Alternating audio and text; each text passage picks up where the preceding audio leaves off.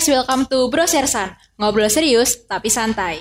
Hari ini selama beberapa menit ke depan, aku Jasmine dan temanku Trinita bakal ngobrolin hal-hal seputar hoax dan hate speech. Selain itu, kami juga akan memberi kalian beberapa tips agar tidak mudah termakan berita hoax atau berita yang belum pasti kebenarannya. Serta hal apa aja sih yang perlu kita lakukan kalau tiba-tiba dapat hate speech dari orang lain.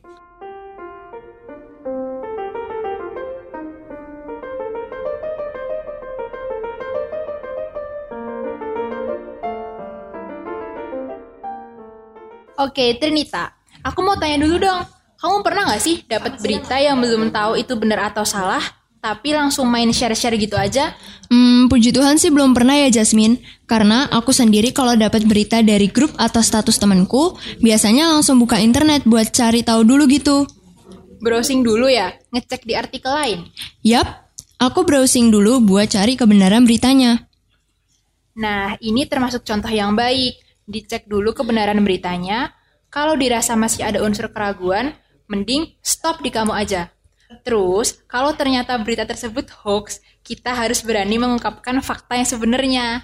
Betul sekali Jasmine. Kalau nggak kayak gitu, nanti bisa-bisa kejadian di tahun 2019 keulang lagi. Loh, emangnya 2019 ada kejadian apa? Nah, ada anak berinisial AD mengaku dikeroyok sama 12 orang sampai mengalami luka berat dan organ vitalnya juga ikut terluka. Eh, ternyata beberapa waktu kemudian barulah diketahui bahwa aksi pengeroyokannya hanya dilakukan oleh tiga orang dan ternyata tidak sampai separah itu. Dan sebenarnya akar permasalahannya ada di sosok AD sendiri. Terus, muncul banyak hate speech kah dari masyarakat untuk anak tersebut? Of course, ya siapa sih yang gak marah dibohongin? Kebaikan orang lain dijadiin mainan pula.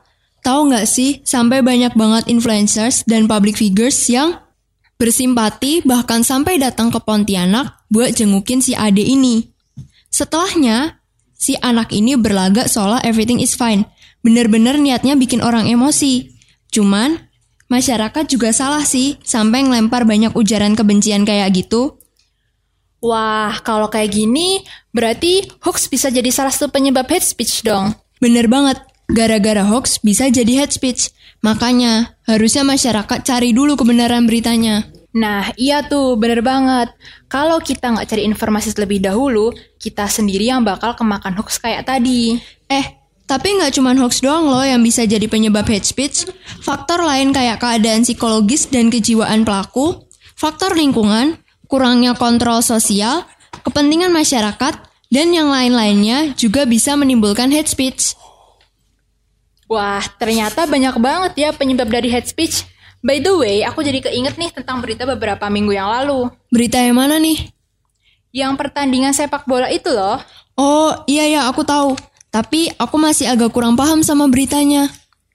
Jadi, kemenangan PSM Makassar atas Persija tanggal 22 Maret kemarin membuat kolom komentar Instagram milik Patrick Wanggai dipenuhi oleh kalimat rasis dan kata-kata kasar. Selain itu, back anyar Persija, Yan Mota juga tak luput dari kritik keras netizen. Wah, berarti mereka sama aja melakukan hate speech dong. Soalnya kan, rasisme juga termasuk hate speech. Iya, bener banget. Kalau kamu punya pengalaman pribadi nggak tentang hate speech? Entah itu jadi korban ataupun pelaku? Punya dong, tapi kebetulan di sini aku malah jadi salah satu pelakunya gitu. Hah, beneran? Gimana tuh ceritanya? Jadi, waktu awal masuk SMP, aku punya temen yang aktif banget di kelas. Dia selalu ngejawab pertanyaan dari guru, bahkan gak jarang juga dia nanya balik ke guru. Tapi, ada beberapa teman-temanku termasuk aku sendiri yang ngerasa nggak serak atau nggak suka sama perbuatan dia. Jadi, aku dan teman-temanku kayak nggak mau temenan gitu loh sama dia. Nah, kebetulan dia tuh dulu kalau ke sekolah selalu pakai ikat rambut bulu gitu. Dari ikat rambut yang dia pakai itulah yang bikin aku dan teman-temanku ngasih julukan dia donat karena ikat rambut bulu yang dia pakai bentuknya tuh bulat kayak donat. Dan kadang aku sama teman-temanku sampai bawa-bawa fisiknya dia sih yang kebetulan agak pendek dan gemuk. Ih, jahat banget. Kok bisa sih kalian kepikiran buat ngakuin hal kayak gitu? Ya karena udah terlanjur gak suka dan masih belum kenal banget kali ya. Soalnya itu kan masih bener-bener di awal SMP banget. Terus, gimana hubungan kalian sekarang? Udah baikan dari lama sih, soalnya lama-lama juga ngerasa gak enak sendiri. Tau gak sih, walaupun udah dikata-katain, temanku ini tetap baik sama aku dan teman-temanku yang lain. Uh, terus ada lagi nggak sih hal positif dari dia yang bikin kalian sadar gitu? Ada sih. Apa tuh? Ya kan gak semua yang dia lakuin di kelas tuh uh, bernilai negatif gitu loh malah bermanfaat bagi aku dan teman-temanku. Misalnya nih, waktu aku dan teman-temanku malu buat nanya ke guru, dia selalu punya inisiatif duluan buat nanya. Jadi aku dan teman-temanku dapat jawaban, terus juga nggak stuck sama pertanyaan-pertanyaan yang ada di otak. Oke, kalau gitu sekarang aku mau tanya nih, kalau misalkan kamu yang ada di posisi korban, apa yang bakal kamu lakuin?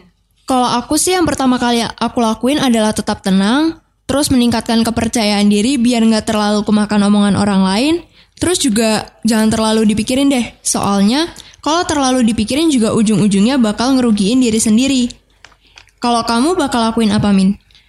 Aku sih bakal lakuin hal yang sama kayak kamu. Malah kadang aku tegur juga kalau mereka udah kelewatan. Nah, teman-teman semua juga bisa nerapin tips-tips ini kalau misalnya kalian baru dapet hate speech. Oke, kalau gitu berarti dari cerita-cerita ini kita bisa dapat kesimpulan nih. Yang pertama, kalau dapat berita, lebih baik di cross check dulu faktanya di internet atau sumber lain yang terpercaya. Yang kedua, kalau dapat hate speech, jangan terlalu dipikirin. Malah kalau udah kelewatan nih, tegur aja. Pokoknya jangan takut buat angkat suara.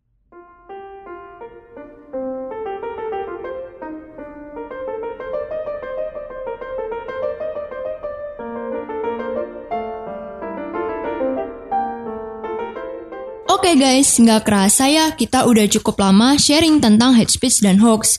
Kita berharap melalui podcast ini teman-teman bisa lebih berani bertindak dan berbicara saat mendapatkan hate speech maupun hoax. Free speech yes, hate speech no. See you on our next podcast. Bye.